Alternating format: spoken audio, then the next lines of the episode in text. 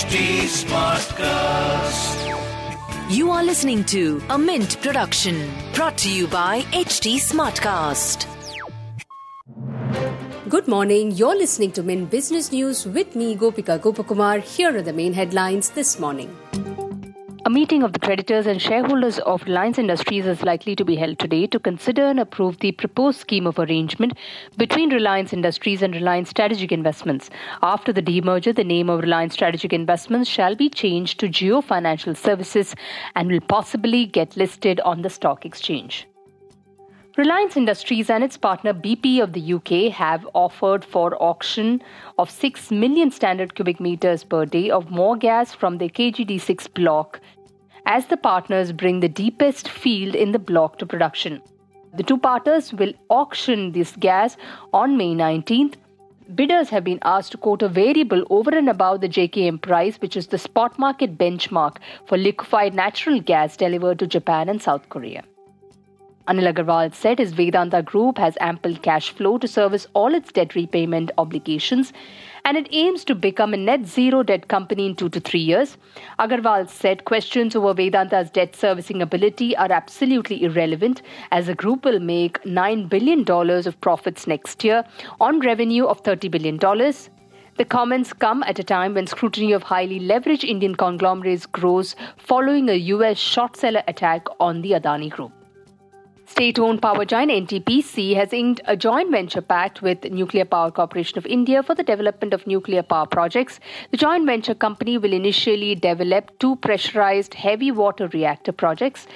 Uh, Chutka Madhya Pradesh Atomic Power Project and Mahi Banswara Rajasthan Atomic Power Project, which were identified as a part of fleet mode nuclear projects. Manufacturing activities in India accelerated further and touched a four month high in April, boosted by robust new business growth, mild price pressures, better international sales, and improving supply chain conditions. The seasonally adjusted S&P Global India Manufacturing Purchasing Managers Index increased from 56.4 in March to 57.2 in April. This indicates the fastest improvement in the health of the sector so far this year. Bharti Enterprises and Brookfield Asset Management announced the closure of a joint venture agreement for a 3.3 million square feet portfolio of commercial properties in the Delhi NCR region and Punjab. A Brookfield managed real estate fund will now own 51% controlling stake in the joint venture, while Bharti Enterprises would continue to hold a 49% stake. The enterprise value of the transaction is 5,000 crore rupees. Three decades after founding Axis Bank, the original promoter, represented by Special Undertaking of the Unit Trust of India or SUUTI, has exited.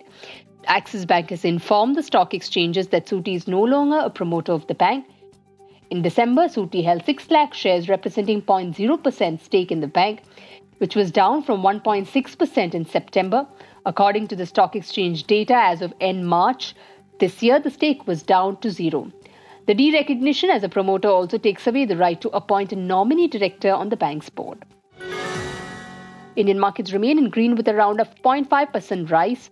Sensex is trading above 61,300 and Nifty above 18,100. Investors await Fed rates hike decision that is due to be released this week.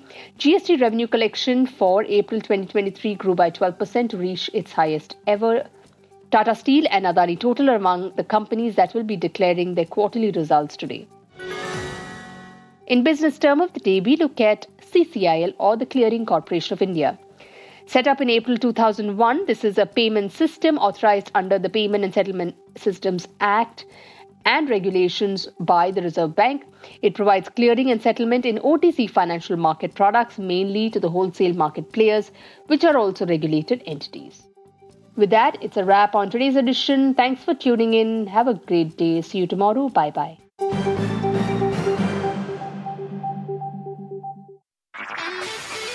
This was a Mint production brought to you by HT Smartcast. HT Smartcast.